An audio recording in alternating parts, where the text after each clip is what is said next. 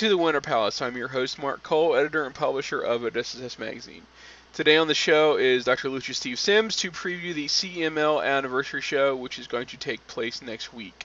We recorded this Friday night and was unsure of if there were going to be any changes to the card. As it turns out, there were not any.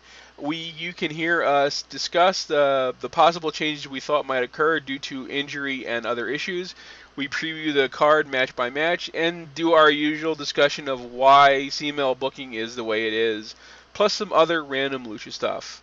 We also talk about what's going on with the Dodgers, Steve's team, and a preview of his hometown Las Vegas Knights inaugural season, which is coming up in a few weeks. Thanks for listening. We hope you enjoy the show.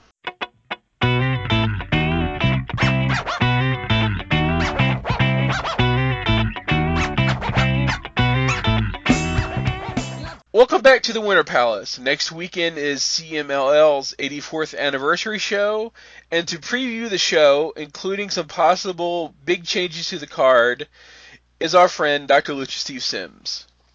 Uh, I, I, guess we should start uh, by asking who had a worse day today, the CMLL programming department or Yu Darvish?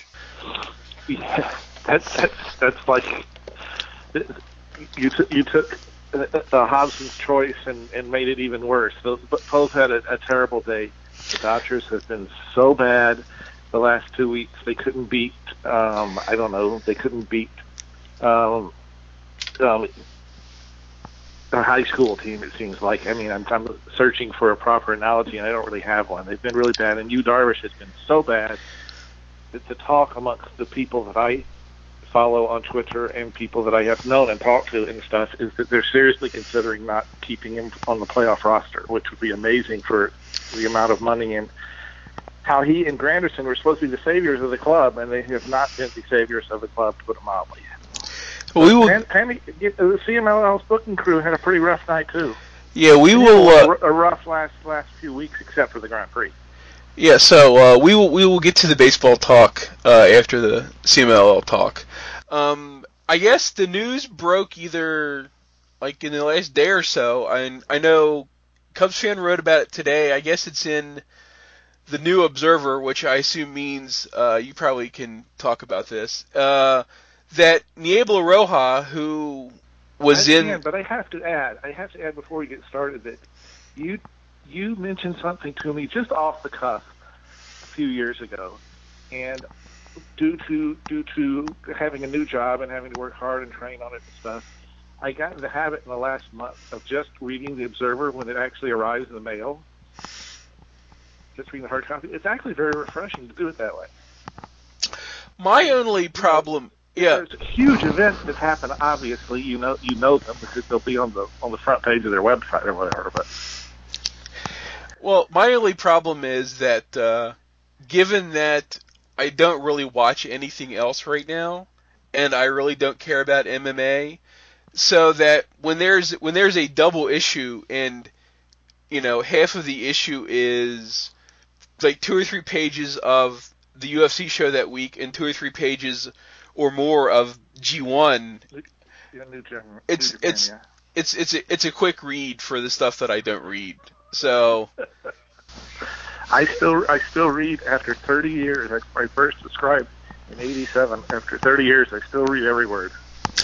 I just, I mean, there are days if I'm not doing anything, I may, but it's like I don't want, you know, I like uh, so, I told somebody recently. I said, I said I have nothing against New Japan. It's just I I don't care. At the moment, I just don't care. So I don't want to watch the matches, and I don't necessarily want to read about them. And that's it's it's it's not them, it's me. I mean, it's not like saying I, I don't want to watch WWF because of the product. That's one thing. It's like I certainly recognize that New Japan probably has the best wrestling in 2017, but right now it's not my deal. It's like I love New Japan in the 90s and even, you know, some of the early 2000s, but now it just given the ch- I I think this is what I told somebody the other day. I said given the choice of watching 2 hours of New Japan 2017 or watching 2 hours of Florida 1982 or Memphis 1981 or Continental 1986, all of which I haven't mm-hmm. seen. I'd rather the old stuff just interests me more than the new stuff, and that's you know not nothing. To, it's not taking away from the current product. It's just that's where my Yeah, interest Mark, is. You're not, you are not alone in that. Why do you think the audience, 80% of the audience, has walked away in the last 15 years? 80% of wrestling fans have given up on things. There are many reasons. That's, that's not. There's, there's lots of reasons, and, and but that that is one of them. They just modern style is great, and the people who love it love it to death. But it it is a ne- it's a lot narrower product than it used to.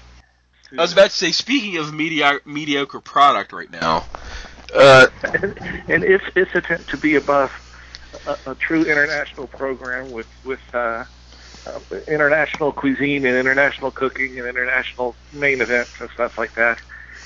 We we have an interesting ladies match next week, and that's it about it. This is, I must say up front. I hate to do the summary up front, but I'm going to do the summary up front. This is the least interested I have been in an anniversary show in 20 years or more. Well, we are taping this uh, late Friday uh, after tonight's CMLL show from Arena Mexico, and you only got to see part of it. I I had it on while I was doing other things. That should say how uh, little it kept my attention. The not surprisingly, the best match was probably the the uh, Dinastia Casas and Virus versus Fuego, Drone, and although I've now forgot who the other the third person was, but uh, that and I guess what's seemingly building to I would I would add who the third person was, but you know what? It's a, you make a better point if you just don't remember who it was because you, that's reinforcing the point of how little the card kept your interest. Oh, it's right.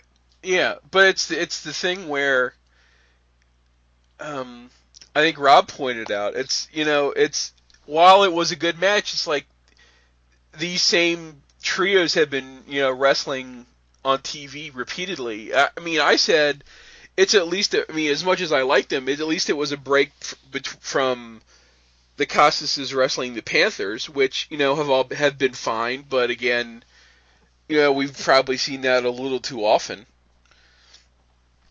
But uh, and I guess it looks like we're we're building towards something with uh, former podcast guest Sam Adonis and podcast favorite Negro. Did I just say that wrong? No, yes, podcast and and um, um, um, um, um, Odessa Steps magazine and Winter podcast, uh, all, all all media across all media favorite Negro Casa. Right. So I think I tweeted to Sam and I was like, I said, you know, it's one thing if you fight Blue Panther, but it's like I don't know if I could fully give you my support if you're feuding with Casas. It's, but there, we'll get to the, we'll get you to broke, what you broke his heart. You broke Yeah. his heart. we'll get to the uh, proposed what was what may or may not be the anniversary card in a second, but we've been sort of dancing around the the big news is is that Niebla Roja, who was one half of the main event, the mask versus match versus Gran Guerrero, uh, has not been wrestling. He's only made one appearance lately, and that was on Informa Wednesday to basically say, you know, here I am, and you know, telling off all the haters who don't think they should be the main event of the show. But as as apparently they even said on the show tonight, it's like shouldn't shouldn't he be in this main event match against the Guerreros tonight since they're main eventing the anniversary show next week? So I guess the question is what do you know and Yeah. will will do you think he will be wrestling next week? Yeah, my understanding is is that Niebla Roja, um, my long-term understanding is is that he wanted to call it, and he's wanted to for for a few months, uh, wanted to call it a career, and and which is is fine. I mean that that happens on on rare occasions with wrestlers, and most of them come back from indie shows to other stuff later. But for reasons I'm not quite clear, he wanted to, he wanted to call it a career and was willing to drop his mask and everything like that. And because he was in a main event um, gang, the lead heel gang, the Guerreros de uh, Laguneros, with CMLL, having him lose his mask could be theoretically thought of as something that would help a younger star get over better.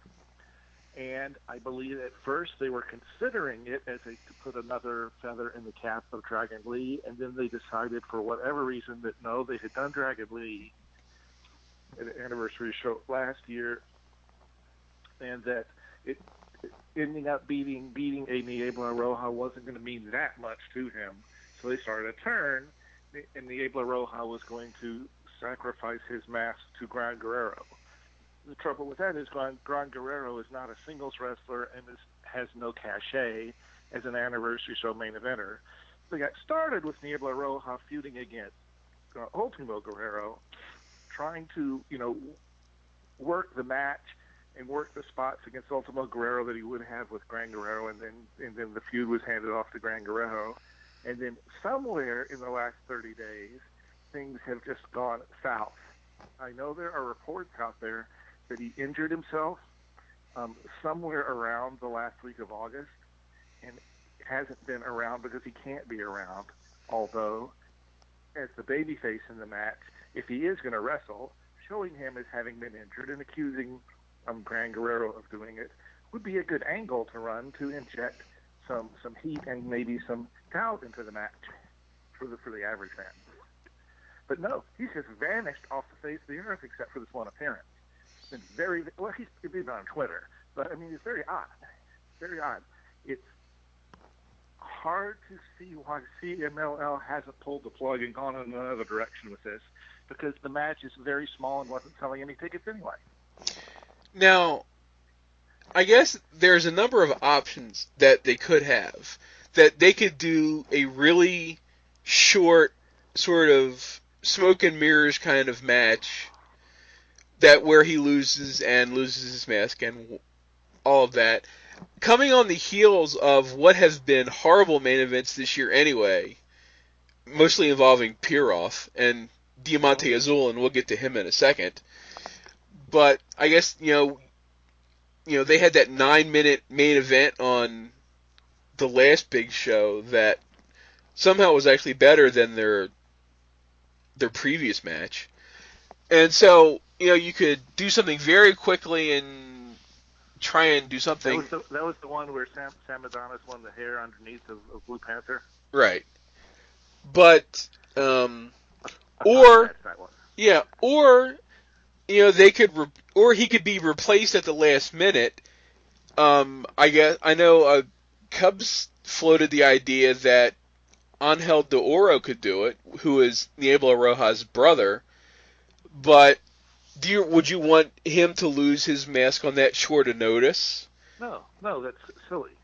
He's he's like a if I remember correctly off the top of my head, he's like a double world champion or world and national champion or whatever right now. He is one of the many. He's the, the, the least capable. He's not. He's not the shits, but I mean, he's, he's the one of the least capable of the pushed younger guys. He is one of the pushed younger guys, and you wouldn't just throw that away in a week throw this gimmick away in a week like that. Or I guess you could substitute somebody who's not on the card right now and have them beat Gran Guerrero, but that would be stupid too. Yeah, I don't think that's going to happen. I don't think Ultimo, for whatever reason, whether it's because it's really not his brother, it's his quote unquote brother, Gran, between Gran Guerrero and Ultimo Guerrero, or other reasons, I don't think that uh, um, Gran Guerrero's mask is going to come off. Not for, not for a long time.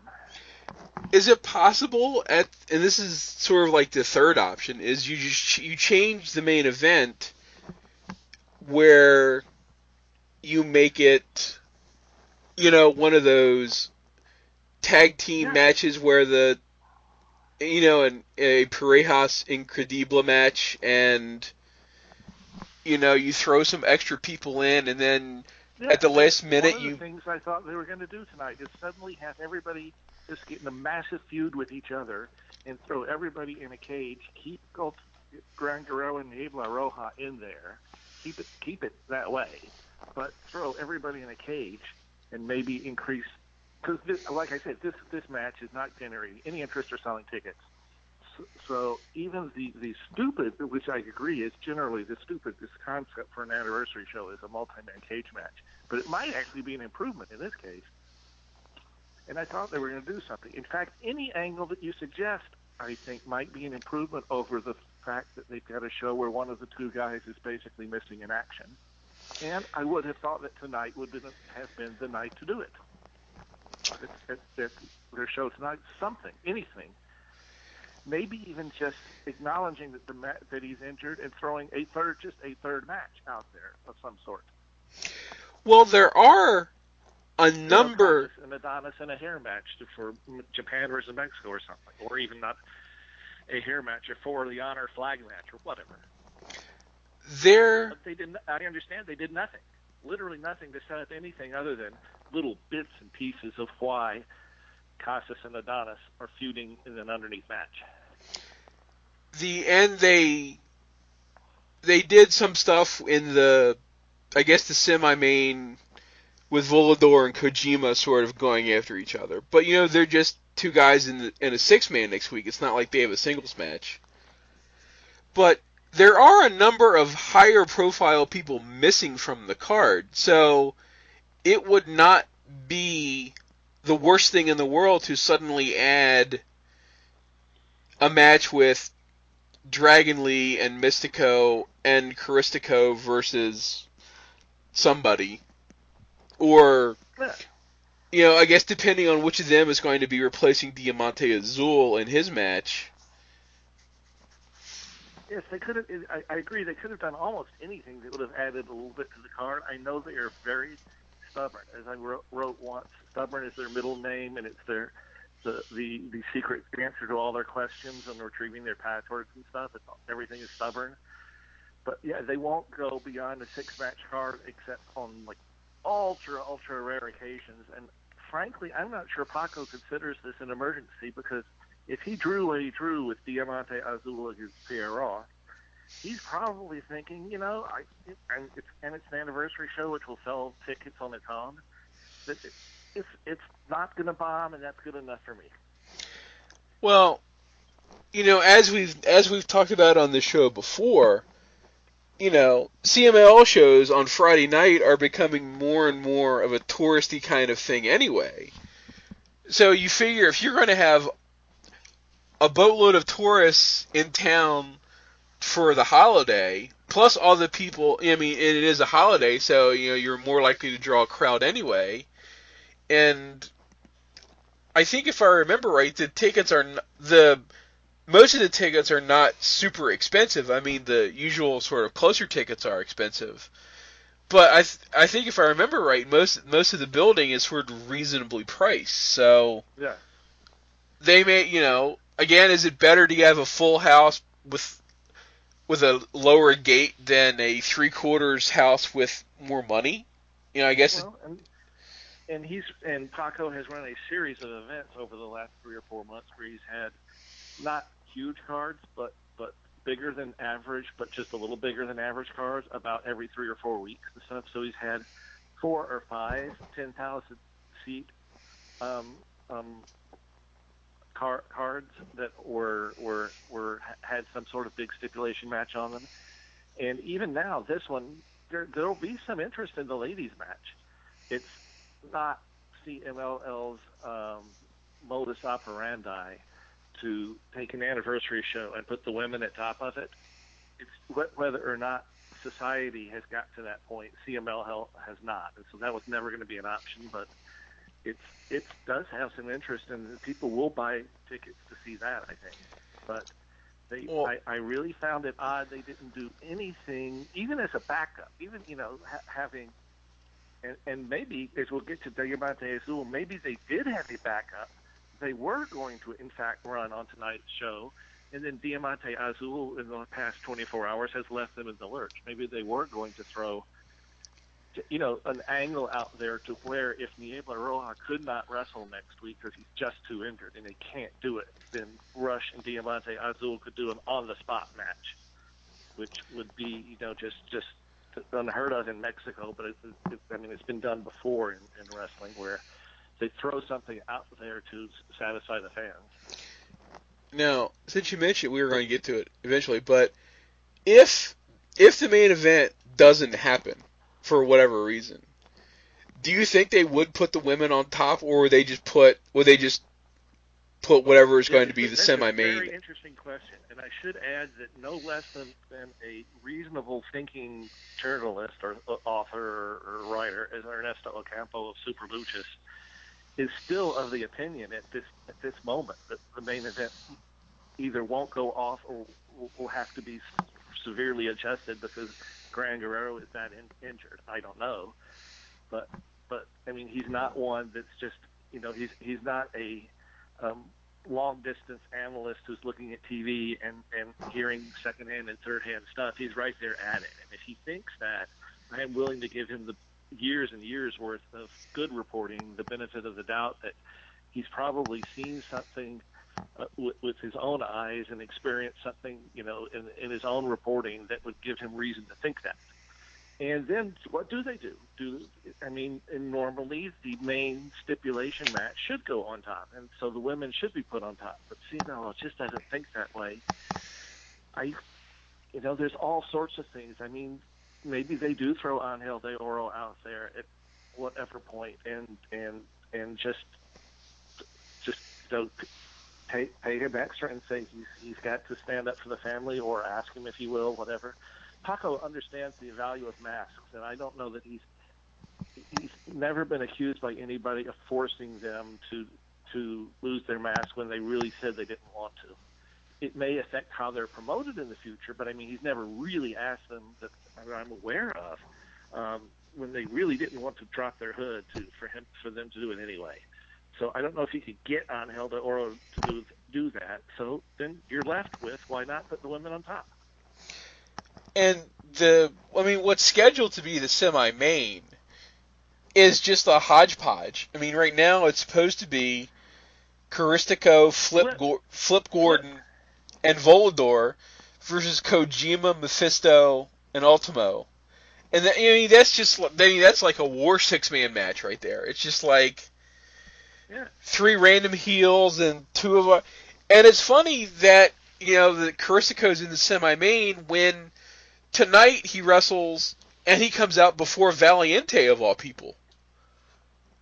It so it's well, it's it is it it is, but that's the that's the way they think differently. Mark, Mark when they're booking the big shows like the anniversary, they suspect that the, the when they're booking tonight, they're booking for their fans that are you know, the less casual fans and the more hardcore fans. And so anniversary show, they're likely to get a larger attendance that doesn't follow the product quite as closely.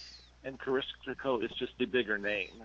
He's just the bigger attraction, even if in his current um, role with CMLL, he's he's probably beneath Mystico in in in their long term push pushing and books and stuff like that. And I still expect that sometime, the sometime maybe three or four years from now, but sometimes he'll walk away, drop his hood to Ultimo Guerrero, and go on with different things in his life.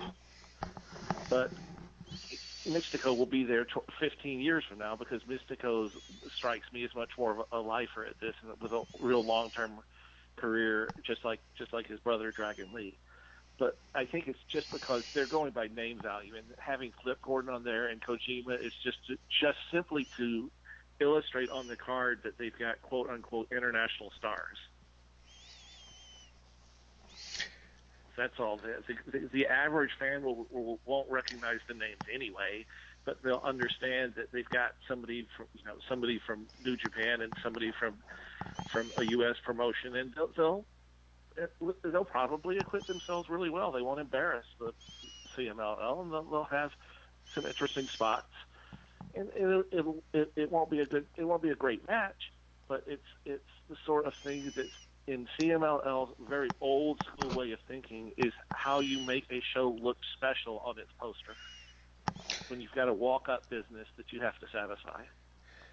Uh, so as we sort of mentioned a couple times, Diamante Azul, fresh off his inexplicable win in the Grand Prix, although not, I guess, understandable, but still head scratching. No, Um, I, I actually have a scenario that may actually end up making sense to you out of this. But go ahead, go ahead with the setup.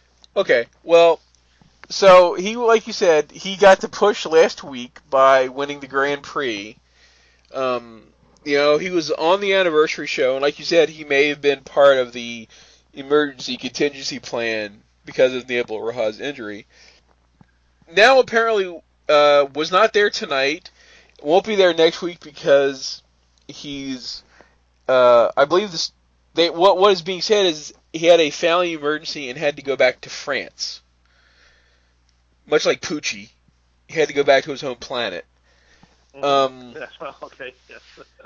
so so he is off the car the anniversary show next week. We I don't think we know who's who he's going to be replaced by yet. Like we said, there's a number of people yes. who aren't And booked. there's been a story, you know, there's been a story going around that he refused participation on the card, which I'm going to come back to in a second. That he's off the show and, and he refused participation, which of course would be different than, oh, I have a family emergency, I have to leave the country. So yeah, You so want, me- you want me to go? You want me to Yeah. fire ahead with? with yeah, yeah, yeah, yeah. Go ahead.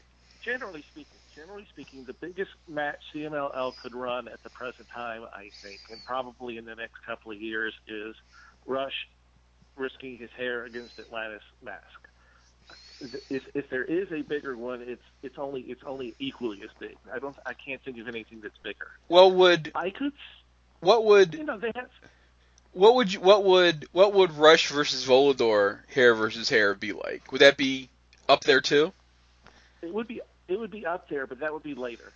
That would Yeah. have to be later. I think. I think.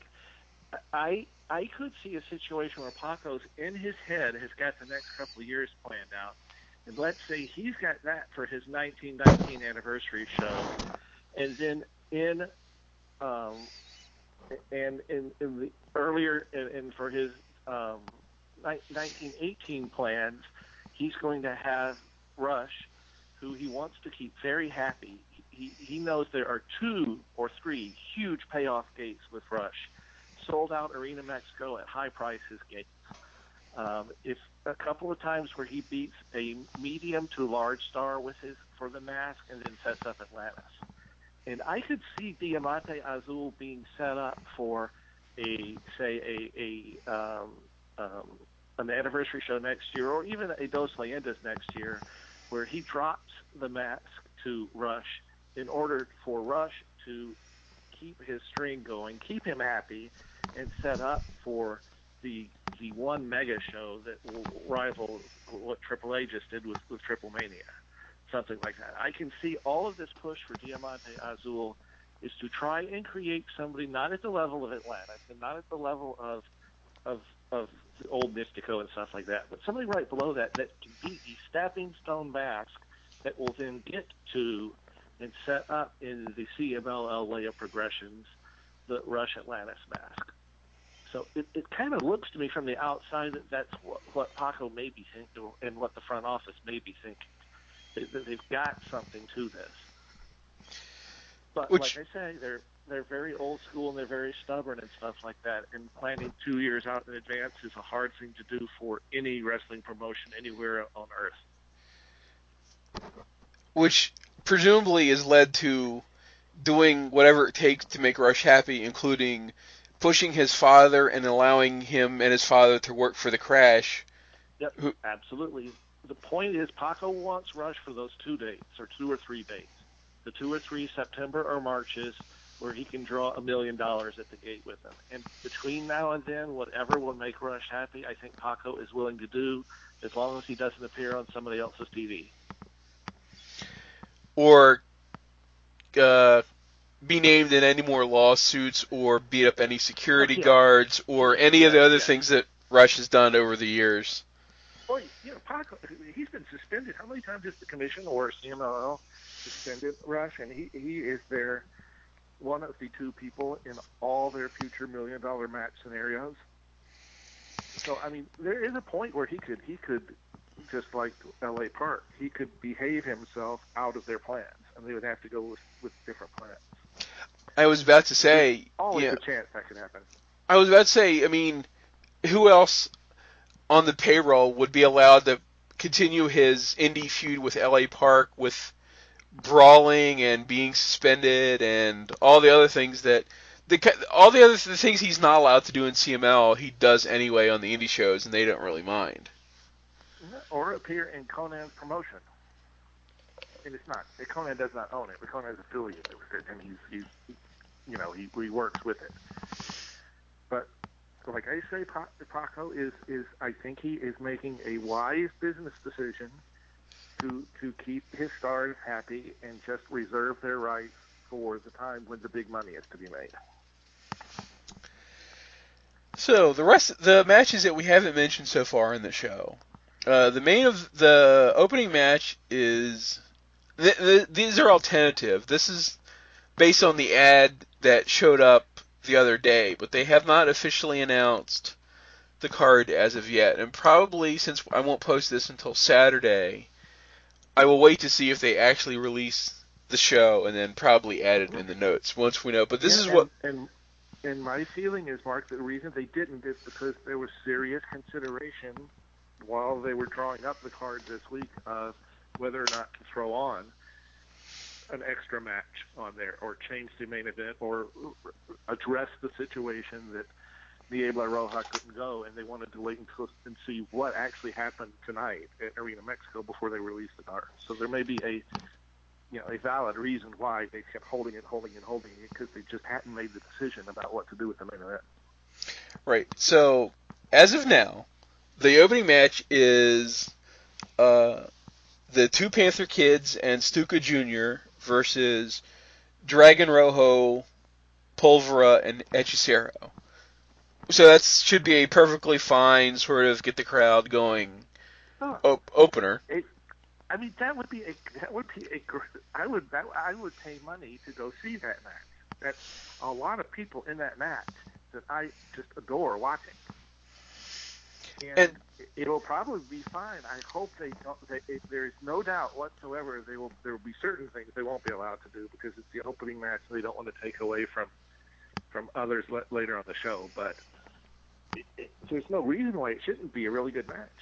Well, it seems like the last couple, last few big shows, they've had good openers, so we at least have had that going for us. The second match uh, is uh, TBA for Diamante Azul, Marco and Valiente versus uh, the new generation Dinamitas, who the promotion is apparently amazingly uh, in love with at the moment, giving them, you know, two sets of titles and you know giving them lots of TV time. So they, you know, it seems like you know the Panthers and the Casases have have been stalled in the mid card, but it seems like the new Dinamitas are probably well on their way to being moved higher than them already.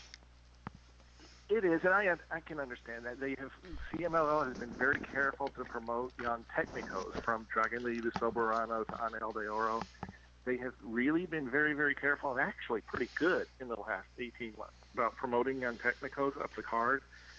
It, it, they've really got to have some uh, uh, some young rudos to follow with them. They can't just promote young technicos and make th- make those the guys that get promoted up the card. So I mean, these are the best of the young Rudos, and I can see why they're they're getting that chance. I'm still gritting my teeth that Puma and Tiger, the Casas kids, the Felino kids, don't get more and more chances because I think they're as good as the MGD are. I think Tiger and Puma are even better, but they're for whatever reason they are just floundering away in nowheresville in CMLL.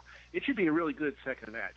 It strikes me that that this may not be. I I I would think Soberano Jr. would be. He, he's not otherwise on the card. Is he? Am I missing something? No, that's what I'm saying. He would be the logical he's, person. He's the likely person. Yeah.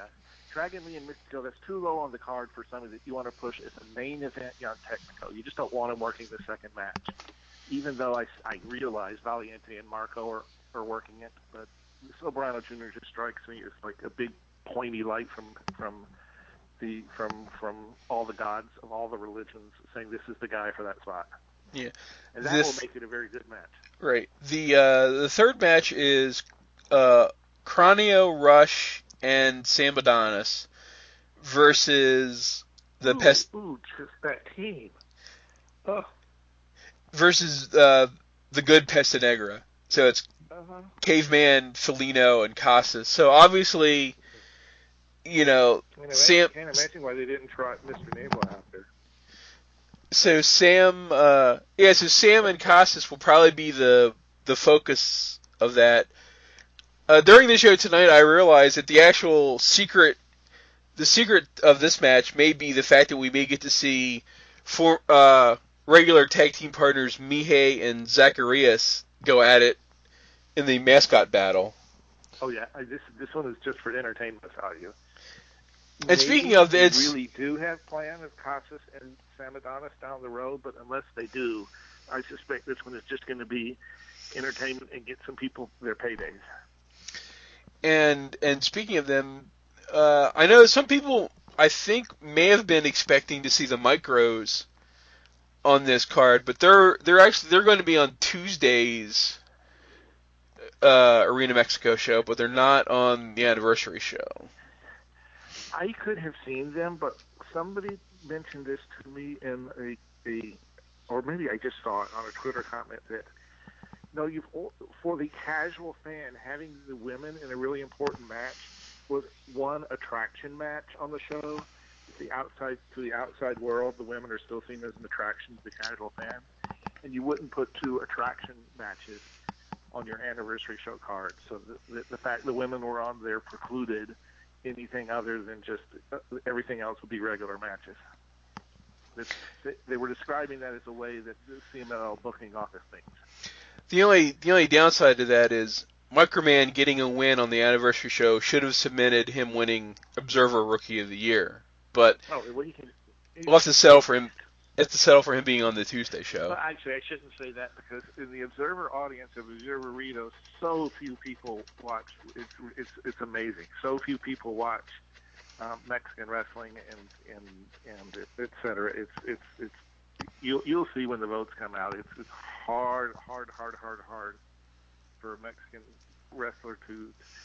As time goes by, to get that, I know Dragon Lee just won a couple years ago, but that's because we incessantly screamed and yelled for three months about Buscade doing Evo going on, and there's nothing, there's nothing like that. Microman, sh- you know, is is on TV on rare occasions, not not you know 16 or 17 or 18 straight weeks and stuff like that. So I uh, I think I said I don't know if it was last year or the year before. Where I pretty much made the point that I think I think a luchador making it into the top ten is is a pyrrhic victory for lucha in the in the awards.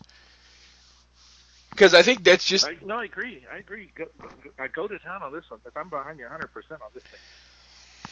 but you know, I mean, I I think at some point last year around the voting period, I was talking to a bunch of you know the regular lucha folks that are on the show about could we make a concerted effort to try and push Hechicero to be to at least make the top ten in best technical wrestler, and at least two of you know our friends said it's not even worth the effort.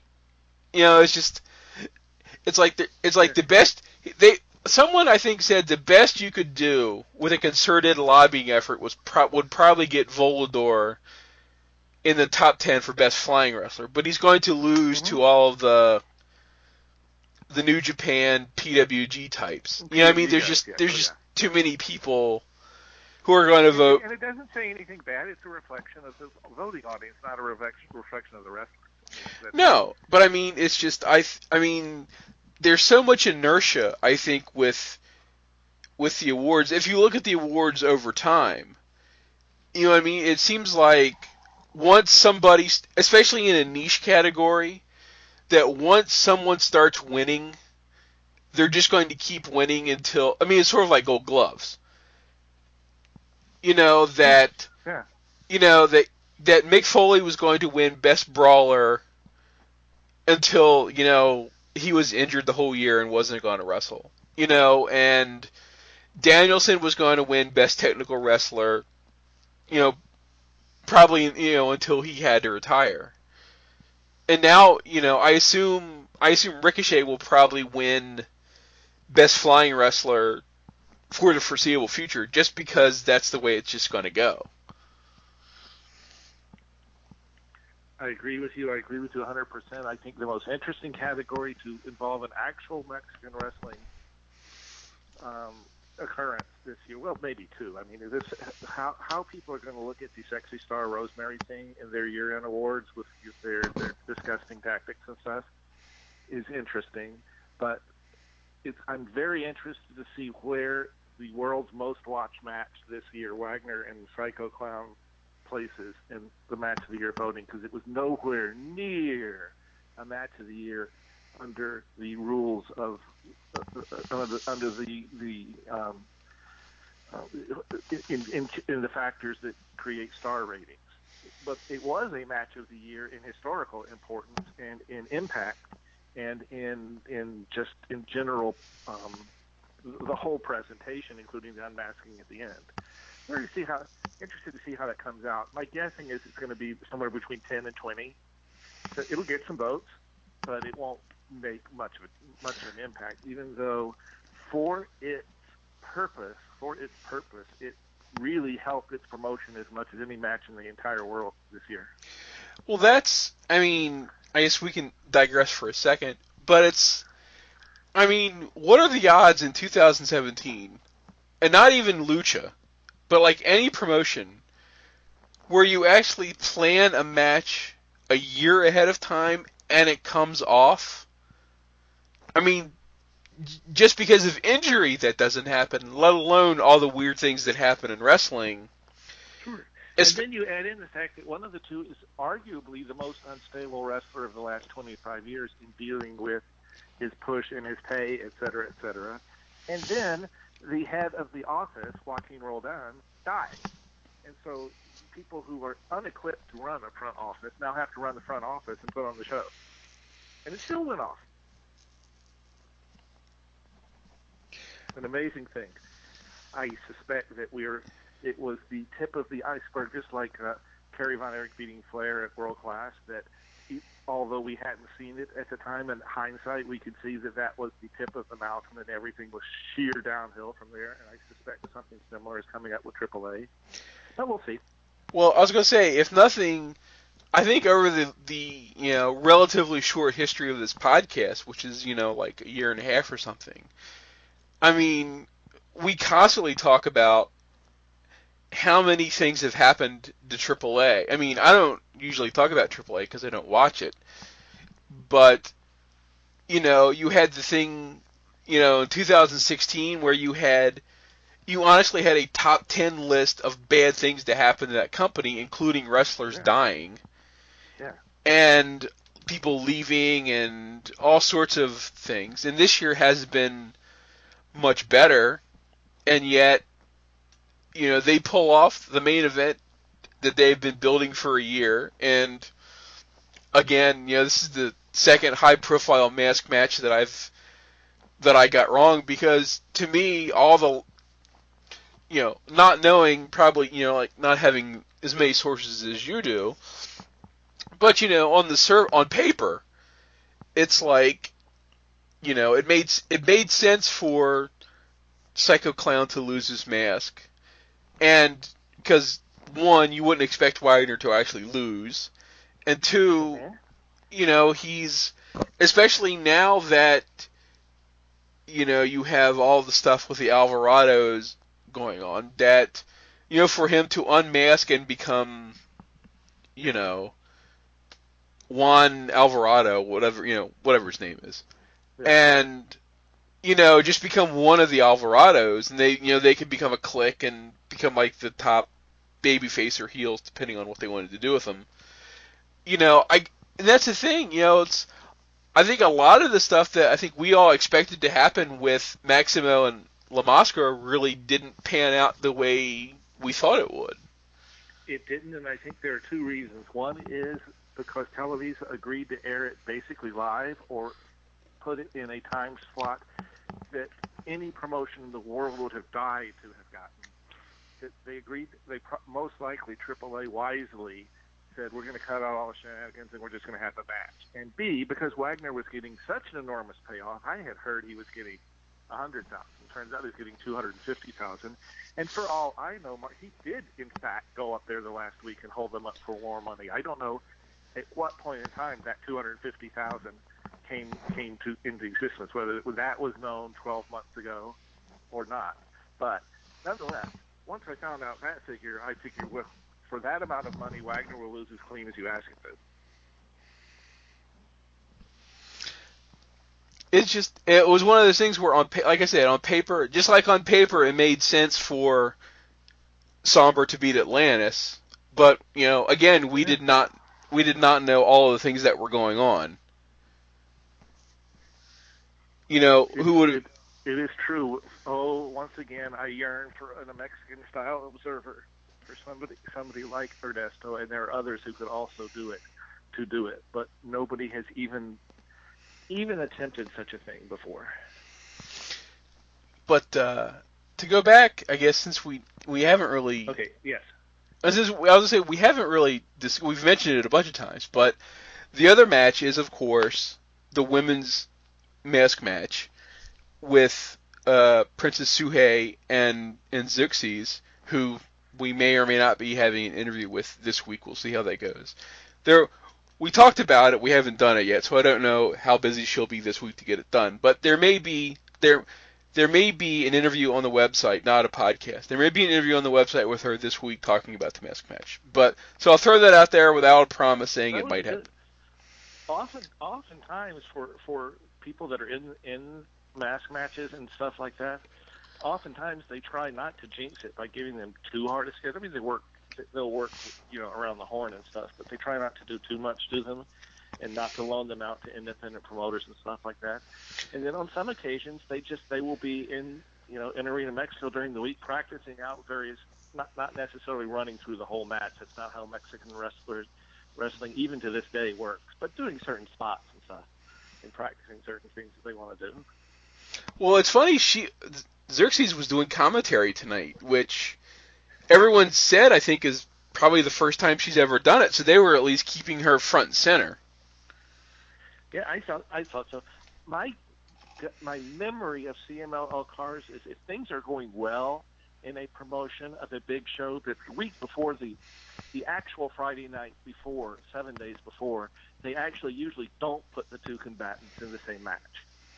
They, they, they, you know, they run their their singles matches, then their relevos, increíbles matches, and then whatever else they need to do, and they wrap it up 14 days before the, the match, and then seven days prior, they more often than not, at least, I'll go, I'll go put that far out of the limb. Well, it's funny because two, they keep the two out of being in the same match.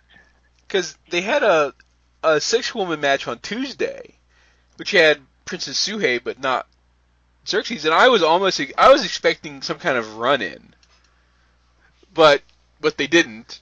I mean, this and, may have. And, and but, that to me actually indicates I think CMLL is very happy with what they promoted. That there isn't anything else they can do with these two that will increase their value at the gate. That they've already maximized what they can, and that you know in in the casual audience they're trying to do. The fact that they're having the mass match is sufficient. They don't have to they don't have to go to crazy, unbelievable lengths that I thought they would try to do with Gran Guerrero and, and Niebla Roja. They, they just they just have them feud with each other, and it's it is to me Zeuxis for the so for such a long time early in her career was just always put up against Silueta, and I always thought Silueta would be the one to have the final big stipulation match where Zeuxis finally put up her match. But it turned out to be Princess Sugehit, and one of them is 26 and at the at the approaching the high point of her career, and one is I guess what 37 or something like that, and has probably seen her best athletic days behind her. And the women's promotion in Mexico is is not healthy in, in general. I mean, women's wrestling in Mexico just generally is not healthy. And I am very, very interested to see. Normally, I would expect the Technico to go over, but in this case, I think Zeuxis has more value to them long term. and that probably she'll end up winning. Well, a couple things based on that. It's funny. I was talking to someone today who does not watch lucha, who was watching uh, the new episodes of the Mae Young Classic, and uh, was very not impressed with Princess Sugehit. And I said, you know, she is arguably like one of the two best technicos in Mexico. I said I said that should sort of tell you sort of where the overall quality of the women are right now. It's you know between yeah. I mean between her and Marcela, I you know I think are probably easily the two best technicos, and then you get Silueta and um, La, the La Vaquerita. Yeah, I mean she's and it, it, it goes down in a hurry. In yeah, she's she's okay. Um, I know it's a running gag, but I I don't think Sinelli is as bad as some people say she is, given her experience level. I mean, I I think I agree she gets a loss sometimes, but I think I think there are flashes of her being not bad.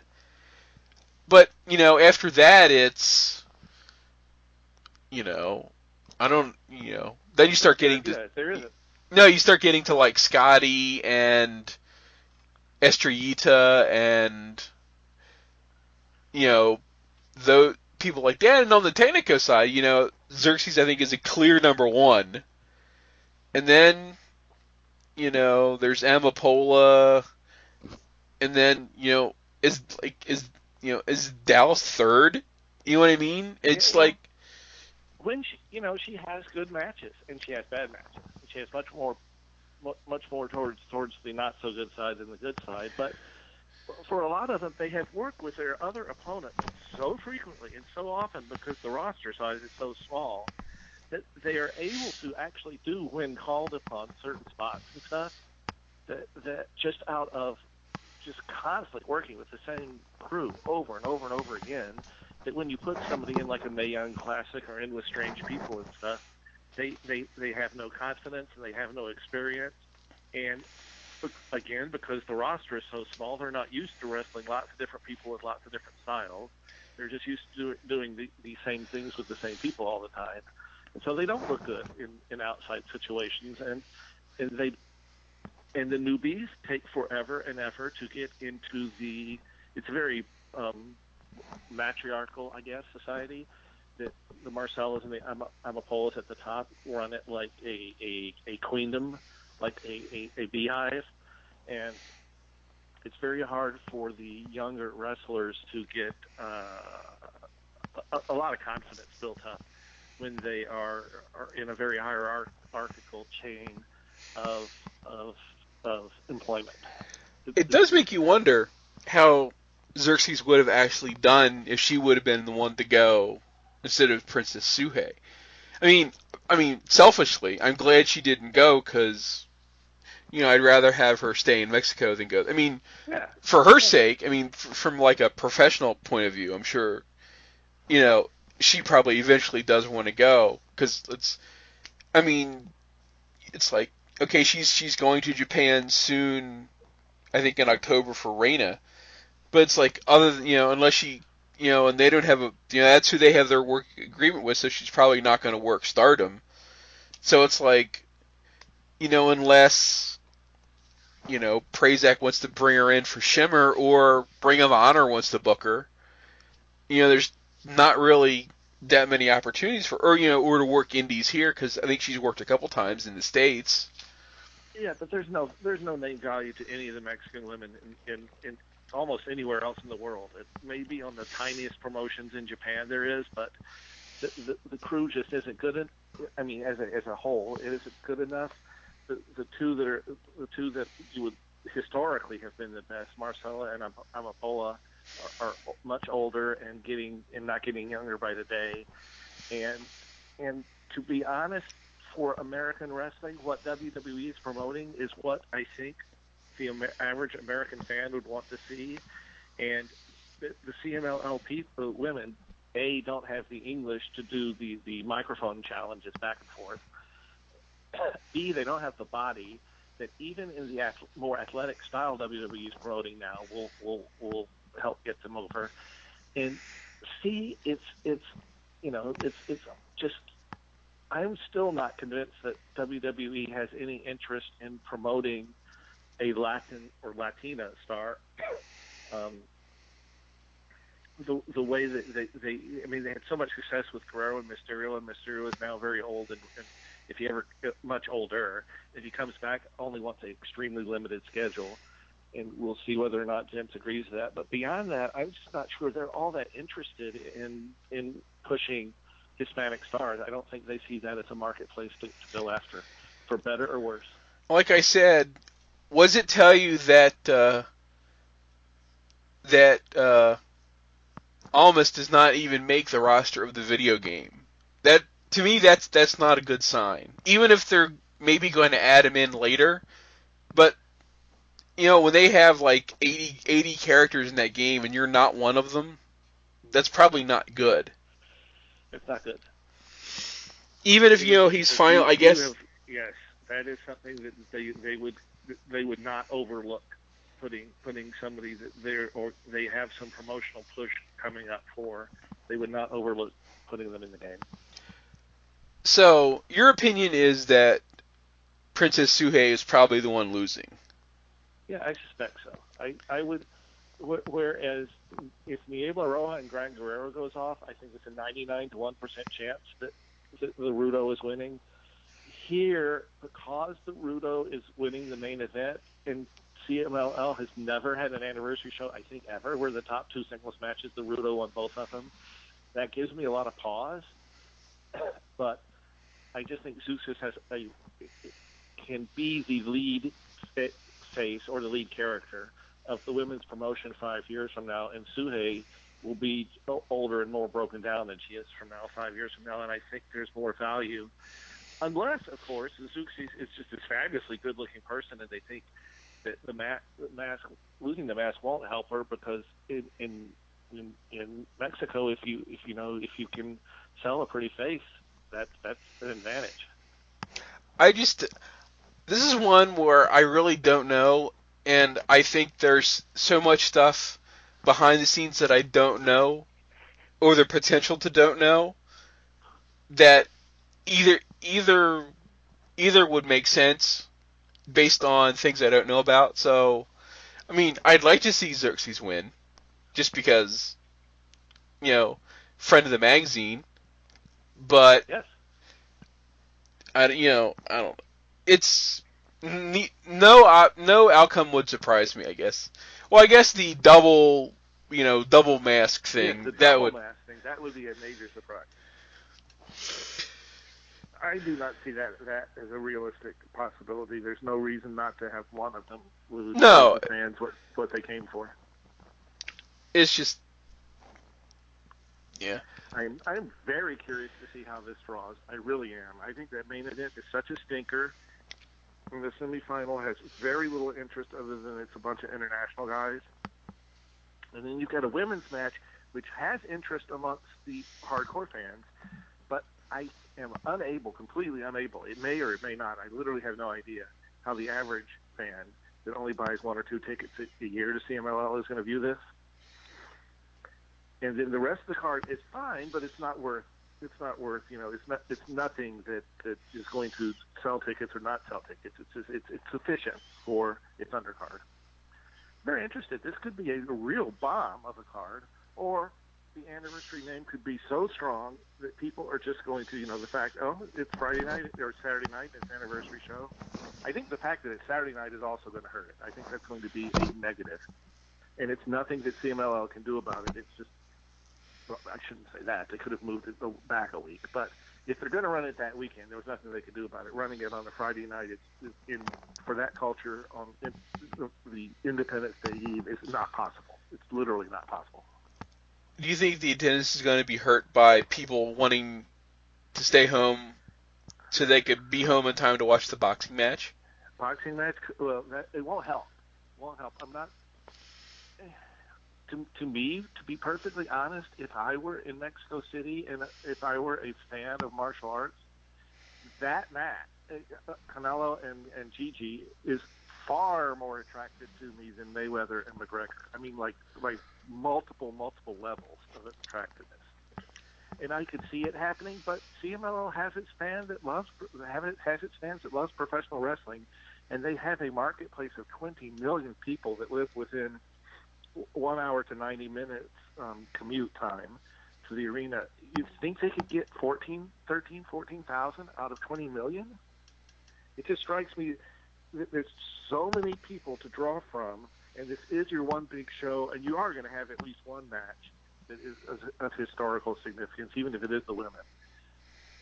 That, that it, like I, bomb may not be the right word, but it may be 60, 60 55 to 60 percent full. I think maybe it's cap. There's a lot of factors, like you say, though, that are drawing that are drawing my my guess as to what the number will be down. And not only that, I mean, I don't think this would directly affect the anniversary show, but there's also, I mean, because it's a holiday weekend, there are a bunch of other shows, sort of both, ah, yes. both in there Mexico, they're both in Mexico and actually, I mean, that's not going to affect that, but I mean, there's there are a bunch of lucha shows in the states, two for that weekend that you know, well, for the hardcore lucha internet fan, you know, might draw their attention away from watching. I mean, you know, Chilanga Mask is running in Chicago, and I know there's some kind of lucha show running over in New Jersey that, you know, if I wasn't working, which means I may or may not actually get around to watching the anniversary show when it happens you know, it's you know, there's a bunch of decent people on that show in Jersey. I know Guerrero Maya is going to be there, and you know, the, like I said, there's the show in Chicago. You know, there's the Super Astro show. There's, you know, and I don't know from from you know, it's it's a big big big weekend. It's not Kids Day. Kids Day is a unique day all unto itself. But beyond that, this is probably the second most the second string of you know three or four days where the guys will get their their most bookings for the year. They'll they'll work a lot, and there will be far more interesting. I think your point that you're going to end up summing up with is there are more than one card that is that people can go see in Mexico City or in environs that are more interesting than the anniversary show. Well, certainly, if I was one of those people that are like you know going down for the weekend you know, the anniversary show might be like third or fourth priority, if that. And yeah. And if you take out the women's match, you know that's a or six or seven. Yeah, that's that's a pretty generic Arena Mexico card. Yeah, it draws. Like I said, that's why it's the least interested I've been in an anniversary show in years. Years. Only thing I really have any great. Well, I I am now fascinated to see just what happens in the main event because it could be some kind of disastrous train wreck. And you know, everybody goes to the cockroach races to watch watch the cockroaches crash. But the, the women's match is really if it's if you know if that's separate on on YouTube and if and I don't want to pay for the the internet pay per view and, and somebody pirates and I can see it on YouTube, that may be like what I watch and then watch the rest later. Well, and if nothing else, I assume in a couple weeks, you know, it'll be on Azteca or something because I think if I saw right on the Cubs' TV listing, I think you know, I think the Grand Prix is being shown on you know one of the free channels. I think. Yeah. Yeah. yeah the the the the as the U.S. Azteca show is showing the Grand Prix this weekend. So if you didn't get the pay per view and you didn't watch one of the, whatever version showed up on YouTube that somebody put up. You know, I'm sure like two or three weeks from now, you know, they'll probably put the mask match on TV. So, you know, you'll see it then if you don't really want to pay or you don't trust iPay per view or what have you. Yes, or or what have you. Yes, you're, or you're just not that interested. You you can see it later, and and it, it won't kill even as a, a relative hardcore. It won't kill you to know the result ahead of time. No, I mean because certainly the better anniversary shows are always you know the mask matches are generally. Over Atlantis was great because we literally, even though Rob had figured figured out the, the likely outcome, even then we really didn't know for sure while the match was going on what how it would end. And even and even if we sort of do know, I mean, even watching historical stuff now, I mean, you know, I know a bunch of us watched it again at the beginning of the year because it was the anniversary, but I mean, certainly Atlantis Villano 3 holds up over time. Atlantis Ultimo Guerrero certainly holds up from a couple years ago. Yeah, I'm, for its time, it was neither neither of these guys was a great worker, but Rayo de Jalisco and Cien Caras from 1990 holds up. It was quite a, a for its day and its time. It was it was great, and of course, once you go past Mexican wrestling, you can look at a lot of the all Japan 80s and 90s stuff and the Flair Steamboat stuff, and there there is stuff that holds up even 25 or 30 years later. Although to a modern fan, just seeing the first thing and then showing him old stuff, it's like trying to take take somebody that listens to current music and, and then make him listen, listen to the oldies you listened to when you were young, and they go, you know, I just can't get into it. That's just just not the style. That's not the way things are supposed to be. Well, that's like when in people entertainment world today. That's like when people watch old matches now and then, you know, Hector Dave about how could you have given this match X number of stars, and it's like, well, you know, at the time it was what it was. It's like, it's you know, watching, you know, fl- you know, Flair Steamboat from like 1989. You know, a, a 2017 fan is probably not going to give that four and a half stars or whatever Dave gave it. But you know, at I mean, no, go ahead. No, I was just going to say, I mean, personally, I long ago sort of gave up giving stuff ratings, and I just sort of say, you know, good, entertaining, not too great, I guess really good, but you know, not the best thing I've ever. The the number thing, and now you know, there's you know all the rigmarole with you know the star ratings and everything, and it's just like, you know, if you just tell, if you say it's good and I should watch it, that's good enough for me. I don't need to argue over a quarter of a star and why did something in 1983 get four stars when it's not as good as you know some New Japan Dome show now, and it's like it's apples and oranges, and it, and it's historical context. It is, but things change. Things change. I have nephews, and I will show them things that I thought were classic films of my youth, whether they are very well-known stuff like 2001, and I try to explain to them at its time there was nothing else like it. It was so far ahead of its time in portraying, you know, outer space technology and stuff like that. And all they can sit there and go is for two hours they go, This is so slow. This is so slow. This movie is so slow. I could, I can, I can tell you. So used to the modern way, modern way of entertainment being presented to them, and a lot of that's true in wrestling. You look, they look back and they say, "This is so slow. This is slow. So where's the, where's, you know, what they're asking for is where's the next high spot." I can tell you, even in 1992, I had a girlfriend fall asleep three different times when we tried to watch 2001. And I finally had to explain to her. I said, you know, there really is only about 45 minutes worth of movie in this two and a half hour movie. I said, I said, just watch the 45 minutes that has dialogue, and the rest of it, you know, you can sort of. I, I mean, it's sort of sacrilegious to say this, but you know, in 2017, there's nothing wrong with speeding through the 20 minutes of the colorized Grand Canyon going through the Stargate footage. Yeah, yeah, yeah. You know, or yeah, I mean, even in you know when I had film classes in the '90s, there were people who were like, I remember there was we had we had seen some kind of artsy '50s movie in class, and people were just had like no time for it. And my professor said, "Well, like, what's a good art film?"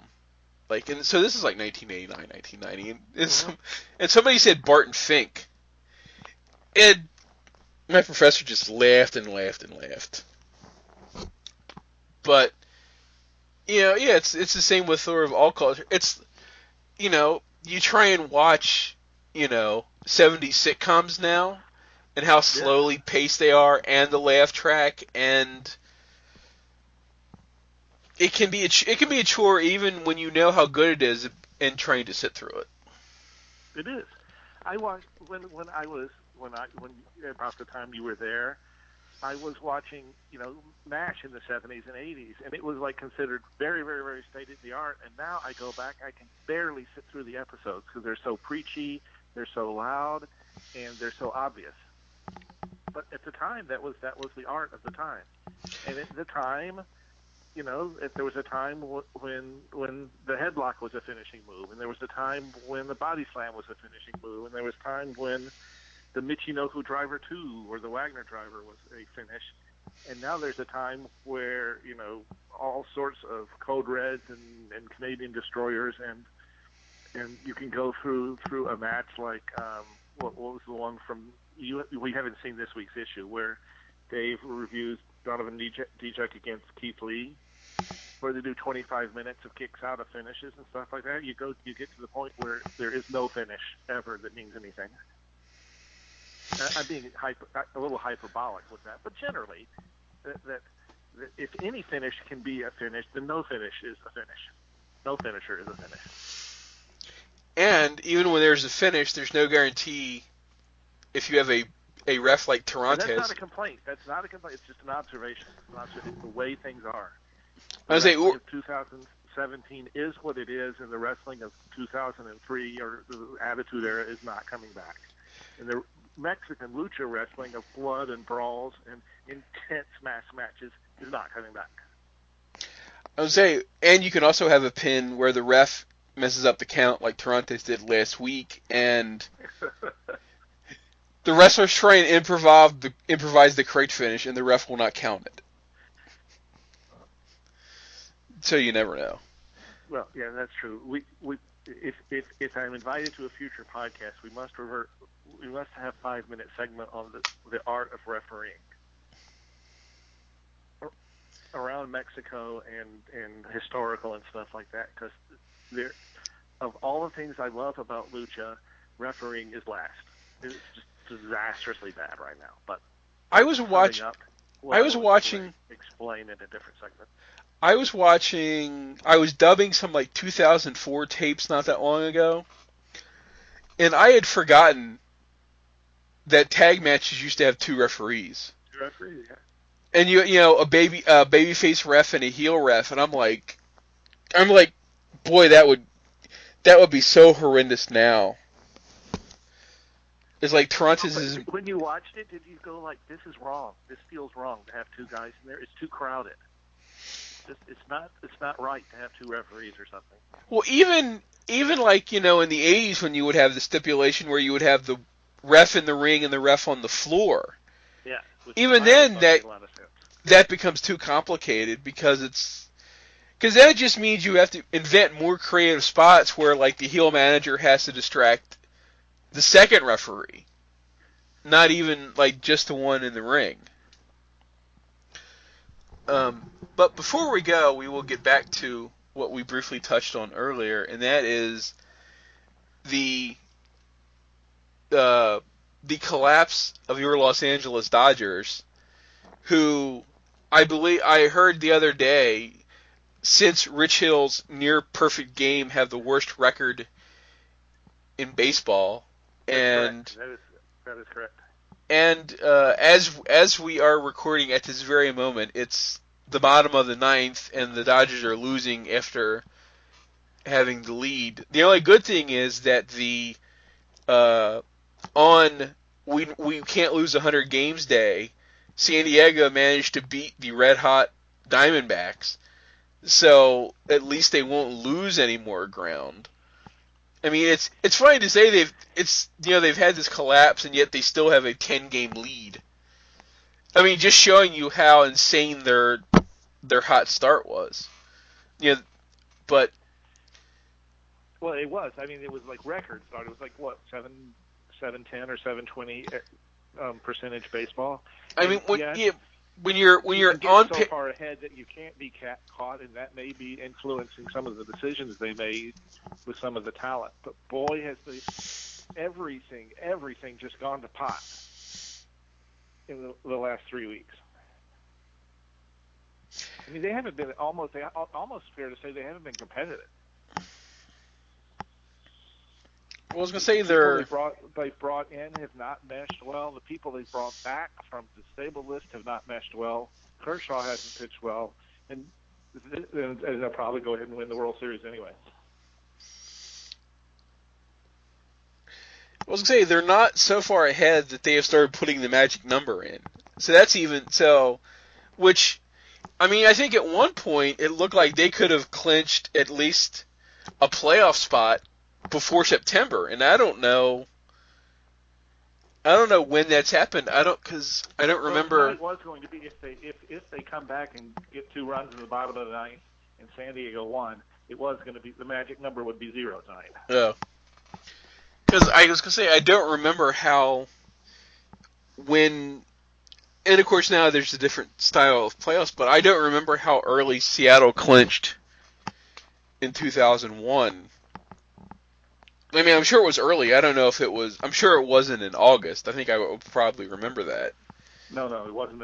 It, I remember it as being right around Labor Day. But once again, as I say on every podcast I'm ever on, be careful with me trusting things straight from memory. But yeah, it's.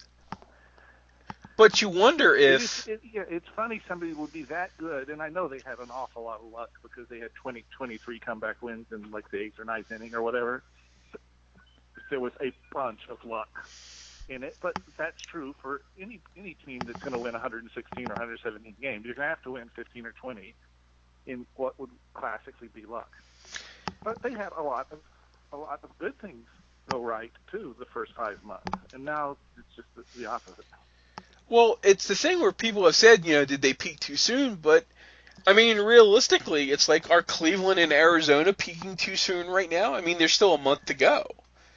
It's, I mean, you want to go in playing well, but you know, wouldn't wouldn't you be better served by these these kind of streaks coming like two weeks later, like that that crazy year that Colorado won twenty, you know, Yeah, like 22 games in in, in, in September. Right. I mean, that's when you want to be on roll. And, you know, there's this weird thing now where are you actually better off being the wild card and not having three or four days off to keep pl- I mean, you may lose your number one starter to start the first round of the playoffs, but I mean, it's it's still such a small sample size, but the number of wild cards that have either gone to or won the World Series in the last few years says there's something to the fact that being the wild card is not as disadvantageous as it should be on paper. No, not at all. And it, it's happened. Some, some low se- low seeds have gone to the Super Bowl too, as well.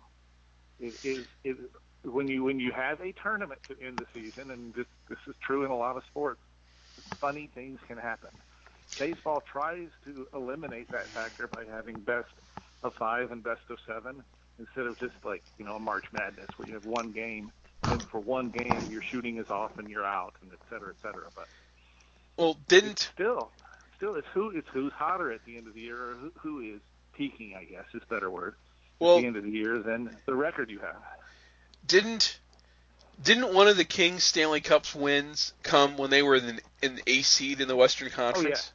Oh yeah, they barely got in. They were the eighth seed, and then they just destroyed everybody in the playoffs. I mean, they won four straight, four straight, four straight, and then like four, four to two. this is one reason, one of the many reasons I, you know, I now prefer sort of international football to, you know, I now appreciate the purity of we have a 38 game season in the Premier League. We play each team home and away, and then whoever wins wins. You know, Oh, I know, I know, I know, I know. I'm going to argue with you on this, and I'm going to lose because I'm arguing on your your your turf. You know this better than I do. but the money and the interest they are throwing away by not having a postseason. Oh my God! I think. Well, I guess the good thing for for like European soccer is, like you have a cup competition, which is not not really the playoffs, but in a way, it's sort of you have a knockout tournament that kind of takes the place of a postseason. I mean, it it doesn't take the place of a po- but it gives you what the postseason gives you, I guess, which is a knockout tournament. Well, yeah. I mean, there there are so many cups and so so so many in, intra intra year inter year tournaments and stuff like that. It's easy if you don't perform well in one um, season long competition to be able to find something else you can do better at. Well, I believe. I mean, I believe. I think I have this right.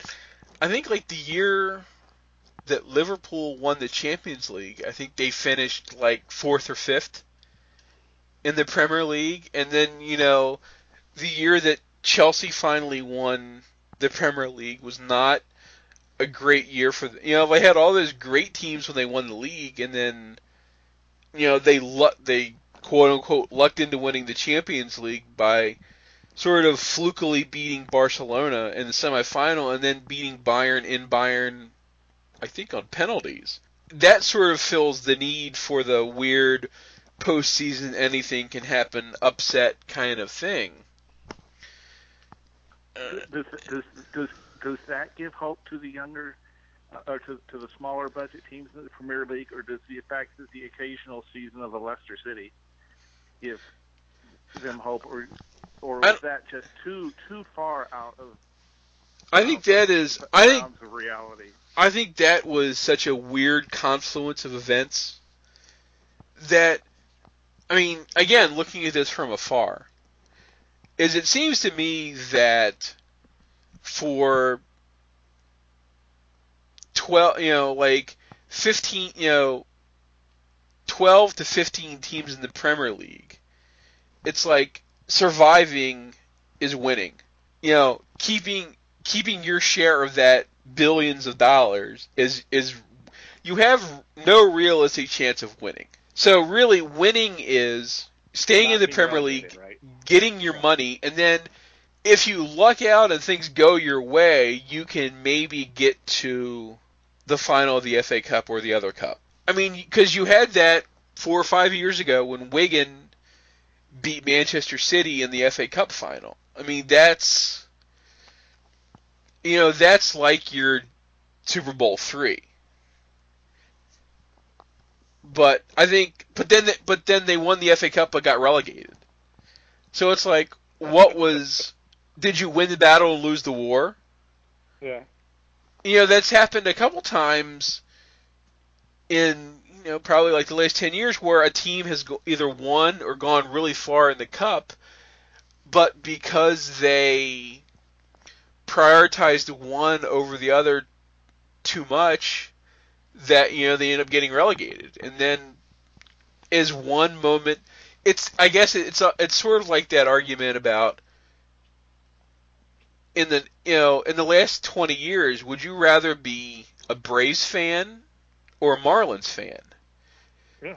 Do you want 20 years of consistent of consistent success and no titles or bad bad bad title, bad bad bad title? You know, I mean the Red Sox a couple years ago went from like last and then the next year they won the World Series. Mm-hmm. Or the you know the the weird even odd thing with the Giants I mean, there they weren't bad. I mean, they were sort of average the years they didn't win. But then they, you know, they have like, you know, three rings in five years or however much it is. And yeah, and then in two years later, they're the worst, as, as bad a team as there is. But it's very strange, and and. But it's better to win and then be bad than say be Houston and be bad and now suddenly good, but haven't won anything yet. And and yet the market still grows, and people will pay exorbitant prices to buy franchises. multi-billionaires from other multi-billionaires, and and there's it, there's not. I don't think there is. You you may correct me if I'm wrong on this because you follow it more close than I do. There's not the looming, growing um, um, sword of Damocles hanging over the head like there is in American football and boxing and other sports where CTE and other concussion-related research is eventually going to prove that that the sport should be, you know, by all common sense of, of a normal society, should not be practiced. And I don't think that that is ongoing in soccer. You do have a lot of you know headings and stuff. Well, that's. I think people are I mean, realizing it's not that's not good for the body, but it's not destructive like like football and other American sports are. I think with soccer, I think there's just the odd outlier, like Taylor Twellman, who does commentary, you know, who does the MLS games for ESPN, had to retire because he had too many concussions from heading. And you know, and it, it's apparently a much bigger problem, like in women's soccer. Uh, you know, there's been, I guess, there's probably like a disproportionate amount of head injury concussions in their game. And there's also a lot of, and there's a lot more knee injuries in women's soccer. For I think I read that once, just because I think that has a lot to do with just sort of the physiognomy of how women's knees are like slightly different than men's knees. So the ligaments are slightly different, yet they do this, you know, they play the sport basically the same way, and so I think like maybe they're more vulnerable to like, you know, the kind of sharp cut when your cleat gets planted and your knee goes the wrong way kind of thing. But I know, like, I think like in like in youth soccer, I believe they've like banned heading under a certain age. You know, I think like if you play soccer and you're like under 10 or under 12, you're not allowed to head the ball. So that's at least that. That something. But then, you know, and you know, and you know, CTE is still such a weird thing and it's you know, how damaged is dam you know, it's you know, It just strikes me that they, are, uh, the initial research indicates that the likelihood of the outcome of really, really strong research is that playing football and or playing bo- uh, doing boxing and or wrestling and or even MMA is still going to be so deleterious to the human brain that it's very difficult to sanction it well, as a society. I mean, one of the football is so gigantic. You know, people have a hard time grasping the fact it may not be here 30 years from now. But I'm not sure it's going to be here 30 years from now. I, I mean, one of the reasons that I gave up watching football is, and, and this is something I still sort of don't haven't completely reconciled with. Like, how can I be so appalled by football injuries yet still watch, still watch wrestling? But I think with football, it's just so. I think part of it is when you see, you know, your 40 and 50 year old football players and they can't walk and they can't pick up their car keys. And uh, you know and all of the people you know with brain injuries. And then you take that and you couple with all the other things that I think is wrong with football or as I love to call it the football industrial complex. Mm-hmm. you know that I think sort of the CTE injury stuff is a, is a major reason why I don't watch football anymore, but it's not the only reason. But wrestling is sort of, you know, and that may be another reason why I'd rather just watch old stuff. It's sort of like it's in the past and there's nothing I can really do. You know, me watching Ric Flair in 1983 like I sort of know where he is now, but you know, it's sort of different than watching New Japan World and watching you know guys do shoot headbutts on each other. Or or you know dive off stages or I mean you know one of the things about lucha is you know, there's you know there's still a fairly decent injury rate, but there's not really any, there's it seems like there's there aren't really there the devastating injury in lucha is not as prolific as the Japanese style or even the WWF style. I mean, there's so many people getting hurt in the WWF now that I mean, it seems like you don't see that in lucha as much. I mean, you know, it's the guy does a dive wrong and he maybe, you know, busts his leg or you know, but it seems like the like head injuries are much rarer in lucha than other forms of the sport. Or that may just be that may just be what I tell myself so that I can keep watching it. Well, I think I think there's you're probably onto something. I for years we used to wonder how come um, more luchadors weren't dying at young, you know, in, in their 30s and 40s from from what would generally be classified over the overarching classification as due to taking you know too much steroids and too much PEDs over their life. And I, we, we came to the conclusion, completely unscientific conclusion, was because they didn't take the amount of the things, and it, it may be the same thing here. They're they're they are hurting themselves, but they're not hurting themselves to the amount. They're not doing the amount of brain to brain impacts. There's your occasional chair chair shots, especially in AAA, but there's not the level of violence that that you you would have seen in and, and it still can be seen in some independent Mexican promotions, but you would have seen in years past.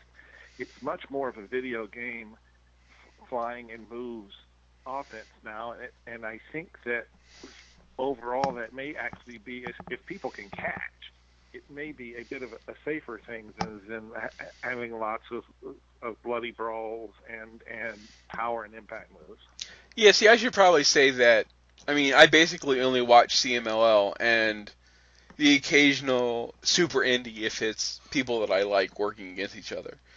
I mean, I'm sure if I watched IWRG or DTU or some of the other uh, smaller stuff that like Rob and those guys watch, then I probably would see a lot more crazy stuff. I, mean, I certainly know that occasionally, you know, Rob will post a GIF and I'll be like, just shake my head. You know, guys diving from the second, you know, in some rickety building outside Mexico City where a guy climbs up 10 feet on a pole and does a somersault plancha to the guys on the floor who probably aren't big enough to catch him. I mean, I don't regular, I don't see that kind of stuff on a regular basis. So that may, you know, that would probably also color my opinion. Well, you've missed you've missed a lot of lucha underground spots too, where they do ha- do run a more physical style and have dives off of gigantically high stages and stuff like that. I'll have to introduce you to An- some of Angelico's greatest hits from Lucha Underground. Well, but see, I know he's okay because he's a time traveler. Yeah, well, that's fine. Yes. So I know he's probably going to be okay because he's still around to come back in time or something like that. However that, however that works. I'll say, well, I know about comic book time travel and I know about Doctor Who time travel, but I don't necessarily know about Lucha time travel. Well, Lucha Underground time travel. They're, they're inventing inventing a new you know 997 year old people and and and let's just say it's very interesting. It's, they're thinking way out of the box when they came up with this. My other joke there would be Lucha Underground time travel is how do we tape a show 18 months ago and we still haven't shown all of our episodes yet? Or how long? How long? In advance. I would say how long, or the other question is, if if Ricochet signs a seven-year contract, how long will he actually still be under contract by the time that seven-year contract runs out? I don't know. That's, yeah, I, some, somebody will have to explain. I guess in any business, the contracts are only as uh, as, as valid as the the company that, that you know that wants to enforce them is. So if if Ricochet wants one thing, he may get one thing, and if if if, if a much smaller star, Marty the Moth, wants one thing, he may not get any of this stuff. It's it's all all, all the the at, at the discretion, I guess is the word I'm looking for, of the person who's um, who, who's executing the, the, the contract. And I guess, lastly, before we go, since it's almost time for training camps to start, how is uh, how is Golden Knights fever in Las Vegas? Well, you know, I thought you were going to be getting to Arizona Fall League. I guess we'll have to do that with the next the next. I'm going going to, to Phoenix the weekend of the 14th. I'm hoping to see some Arizona Fall League. The Golden Knights is going to be very interesting to see. I see a little bit of interest here, but the Las Vegas community in which I live is that's a misnomer in terms. I don't see there's a lot of people that living here, but it's not really a town. Most people that I have met from here and that I live close to moved here. Didn't grow up here, don't have a lot of, of roots, and are not particularly interested in the Raiders are a different story. We can get to that if you want, but aren't particularly interested in supporting a team just because it's from Las Vegas. And I'm not sure there's a lot of hockey fans either. So I'm not so sure after a year or two that this may be like the Padres building a new, a beautiful new ballpark in downtown San Diego. You get a year or two bump out of the newness of it all, and then it's very, very, very, very hard to uh, sustain interest unless you have sold the people not on the arena and not on the, the team, but have sold them as fans of the sport itself. And I, I'm not sure they're really fans of the sport. Well, I here. The, well, the thing, the, the the factors that I wonder about are, like you said, transplants. Transplants who would be interested in, I guess, snowbirds going to see the team from where they came from. Mm-hmm. So, like, you may see higher higher average attendance, say, like when the Blackhawks come in, or the Red Wings, or you know maybe like the Kings or the Ducks, maybe. And two, will people from the North plan trips to Vegas that include going to see their team play? Like, it's the kind of thing where we're going to, like, we were planning on going to Vegas either for a bachelor party or just because it's Vegas or whatever. And say, well, what weekend do we want to go? And you know, if they're from Toronto, they say let's go this weekend because the Leafs are playing, and you know we can't get Leafs tickets in Toronto without paying an arm and a leg. But we can see them while they play in Las Vegas because the tickets are cheaper and we're already in Las Vegas. So I wonder how much of a bump they will get when they play the Canadian teams or Chicago, Detroit, maybe like Boston, New York, Philly. You know, who plans going to see games as part of their Vegas experience? Yeah, and we have no we have we have no no background to follow follow up on. This will be the first year we'll we'll, we'll find out whether there is any such interest like that. Plus, I would imagine. I mean, I know everything in Las Vegas is air conditioned already, but I imagine, you know, that would be a nice, cool place to be. You know, an ice hockey arena, you know, in Las Vegas is probably a good relief, for, even in the wintertime. It, well, it could. It's the arena. The T-Mobile Arena is actually in a. It, there's no public transportation other than, than just a regular, plain old strip level bus line, which is inappropriate really for for a major sporting event to get people back and forth to. Um, unless you're drawing people um, from other cities, the arena itself and getting to it and parking there for regular, you know, 80 games a year schedule and stuff like that, it's it's not a good situation. It's really not. It's it's an okay arena for the occasional once a quarter or once a month event, but I suspect even for for season ticket holders, Mark, they're going to have a hard time with getting people that, where people aren't going to get awfully frustrated with having to get to the arena after work. It's it, the parking is very limited, and it's a really funky back way behind um, the New York, New York, and Monte Carlo, which is being transferred into a, a, a casino called the Park. Um, it's it's really really a a cluster to to get in there right now for 20,000 fans coming and going all at the same time. And I bet early on people will put up with it, but I bet after a while, after a year or two, it's really really going to be a problem.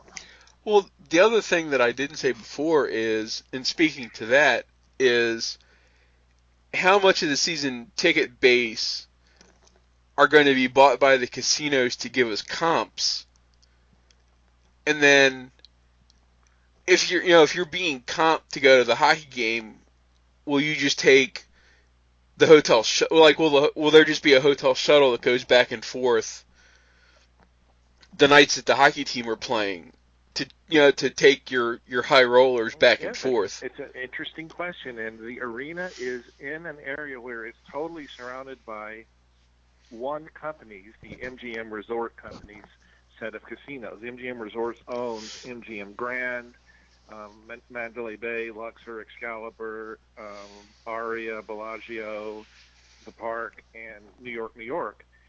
And I'm not sure how much it will be used as a comp by all the other competing casino companies, mainly Caesars Entertainment, which owns like Caesars Palace and Bally's and Harrah's and Flamingo and stuff like that.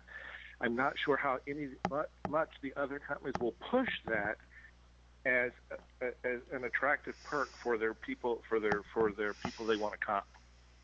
I, I'm not saying they won't. I'm just saying we don't know yet. This this year will be the year where we'll start to find out some of that.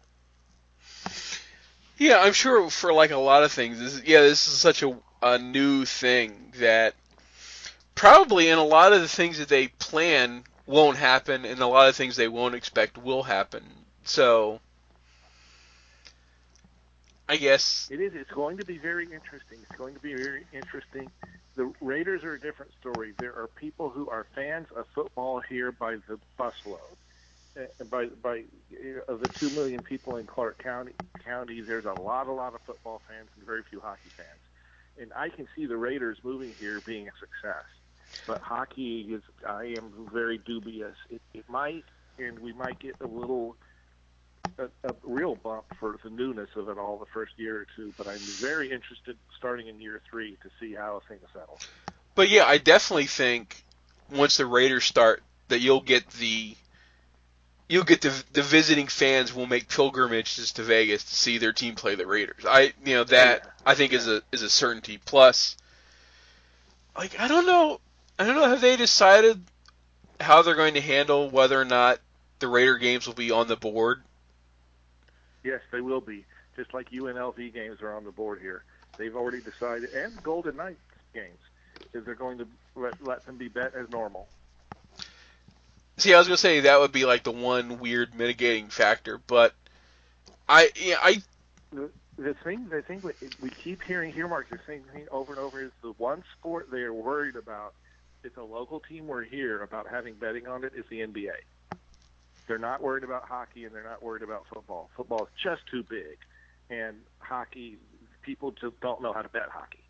But the NBA, they would be very, really apparently. I mean, I, I heard lots of scuttlebutt about this is that one of the reasons why there's not any further motion to an NBA team here is because the casinos are threatening not not to allow any betting on the NBA uh, on that local team's games in Vegas because they don't they don't trust the sport. I could also see them just not wanting an NBA team because of the potential paranoia, I guess, of sort of what happened when All Star Weekend was there. Like it may not be as bad for a team that's there playing 41 games as opposed to one big super party weekend. Yeah, yeah, yeah. That's that's true. But I, I get there is worried about about that. Vegas has changed so much in the last two years. It used to used to be a a all for, in the 90s. It was a, they were trying for the family market. In the early 2000s, they were trying for all comers office market, and now most of their marketing and most of the, the the the money that is spent, not the most of the tourists, most of the money that is spent is from the LA club crowd, and they are just all in. If I may, if I use that pun, um, in, in Vegas, they are all in on attracting the, the, the club crowd, and the club crowd is an NBA an NBA sports fan crowd. So I'm not so sure they would be all that opposed to, as you say, having a full time team here. They just are really the, the sports books are just really highly suspicious of the NBA as a product. You know, the sports books generally do not allow tennis betting. They'll allow on the Grand Slams. They'll allow some matches to be bet and the overall winners. But they are so convinced correctly. I think there's so much throwing of matches and sets in tennis that they they basically don't accept tennis bets, and they I think they would like to do a lot of the same things um, with NBA, but but they haven't got to that point yet. Yeah, I it's I, I I'm learning more and more of sort of about international betting. I mean, not that I I don't gamble, but you know, it's like I wonder if if they'll get to the point here in Vegas or in other places where they get the kind of spot betting that they get for football or for cricket or you know or things tennis. Where, Ten- tennis has a lot of international spot betting and yeah. it's corrupt. But I mean, you know, would we get to the point when say if you have the NFL games on in Vegas where you know, first and 10 it's you know, minus 150 this is a run versus minus 90 this is a pass. I mean, that's basically what happens. I mean, people yeah. bet they bet on every ball in cricket. You know what I mean? And no, I, I do think that's coming. I do think that's coming, and and constantly adjusted lines for wins. So if the Raiders are playing the Broncos and the Broncos score a touchdown and go up by more than eight points in the fourth quarter, you can make a bet at that spot for the Raiders at much higher odds. Yeah, I know. As opposed to traditionally, you could only make bets before at before the start of each half. Yeah, I know. All you could bet. Yeah, I know. Certainly in in in in soccer, that you know, I will I will like watch my Twitter feed and people talk about how, you know, if a match is suddenly two 0 that they'll decide to actually you know place money on it end up end up two one or actually being a two two draw or something and it, it, it's sort of like the weird sort of yeah in-game betting is so is so I guess foreign to us. Sort of like you know in the old school the old school ways of doing things. I uh, I guess that's one of the themes of the show. Things new things are weird to old people like us. Well, it could it, it can be. I the, the classic NBA example that the sports books use is when when one team is favored over the other by 18, and at towards the end of the game, the team that's um, winning um, may be winning by 20 or 22, but they put in their reserves with two minutes left rather than one minute left in college basketball, and allows the other team to to make a backdoor cover and stuff like that. And and you will hear people talk at, at the sports book because the sports book was generally the last 20 years before I lived here. Where I, when I visited Vegas, that's where I hung out. We tell all over the time that people would go, "That's fixed. That's fixed. That's fixed. That's fixed." They have fixed a something that's almost impossible to disprove that it's fixed. Well, I used to joke that yeah, when you watch when you watched a basketball game, you had that weird sort of like big run in the third quarter and the other team being back that it looked like it was like one team had the heat and the other team was making the babyface comeback. Yeah, well, that's true too. That's that's that's good. That's yes, that's the old Japan concept of you don't have to try to win the match; you just have to make the match look entertaining. In those semi-shoot promotions of the '90s. Yes. Uh, before we run out of time, uh, I know you are you are still doing your weekly hit uh, on Observer Live and contributing to the newsletters. Uh, anything else you want to mention before we go? No, there really isn't. There really isn't. There was. I was hoping that with the growth of independent wrestling, that it would catch fire in Mexico, and the Crash is doing good. It is certainly, you know, being more successful than I thought it was, but it's not at the level yet where general interest in Mexico is back, so that magazine, the magazine business comes back, or even on the online magazine business comes back to where I am needed as a writer there. So, and unfortunately, my memory is not what it used to be, so I tend to stay away from too many spots involving, you know, history episodes and stuff I do I do stuff for Alfredo with his with his Lucha Classics, um, Lucha Classica podcast and stuff. But we what you guys don't see ahead of time is that we heavily agenda we put you know agenda together and allow me time so that I don't make mistakes on the air to go through and, and, and set up what I want to talk about ahead of time and stuff like that so I don't have to rely on a memory that's very spotty after the health issues that last two or three years. So I am less involved than I used to be. I'm still involved as a fan, but I'm less involved as a commentator. Although I suspect I'm about to get involved in writing uh, a couple of Hall of Fame biographies. I highly suspect Wagner Jr. and Ultimo Guerrero are going to go in this year. So I, I'm just operating under the assumption that they will, and and and have already started to gather stuff together so that I don't have to to because they will be two. Those are two, two very large, massive bios to write if the time comes, and I've already started to put that together.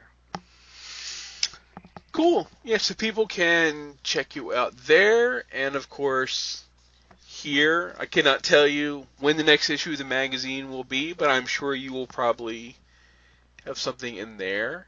Um, so, Steve, thank you very well, much. I'm for... hoping you might be. Are, are, you planning to go to WrestleCon in New Orleans next year? No. The last time I met you, in, saw you in person, was at, at a New Orleans WrestleMania. Well, if if Even there is a purposes. if there is another if there is another sort of mid south themed thing, then I may come down. I certainly would not come down for WrestleMania or any of the any of that stuff. Five hundred thousand. There will be a crash of show. Yeah, uh, I, I will, there will, no, there will be a lot of good wrestling that weekend. There will be a lot of good wrestling, no matter what your tastes are. I don't know it if I would. to be seen how much they will do on the meet and greet side. I, I honestly, I, I don't know. It would be it would be a nice time to do another mid South retro um, conference if they could. I would certainly not put it as far out in the boondocks suburban, yeah. in the suburbs if they did the last one. I'd put it much much closer to downtown, but uh, nonetheless, it was it was appeared to be a really good setup.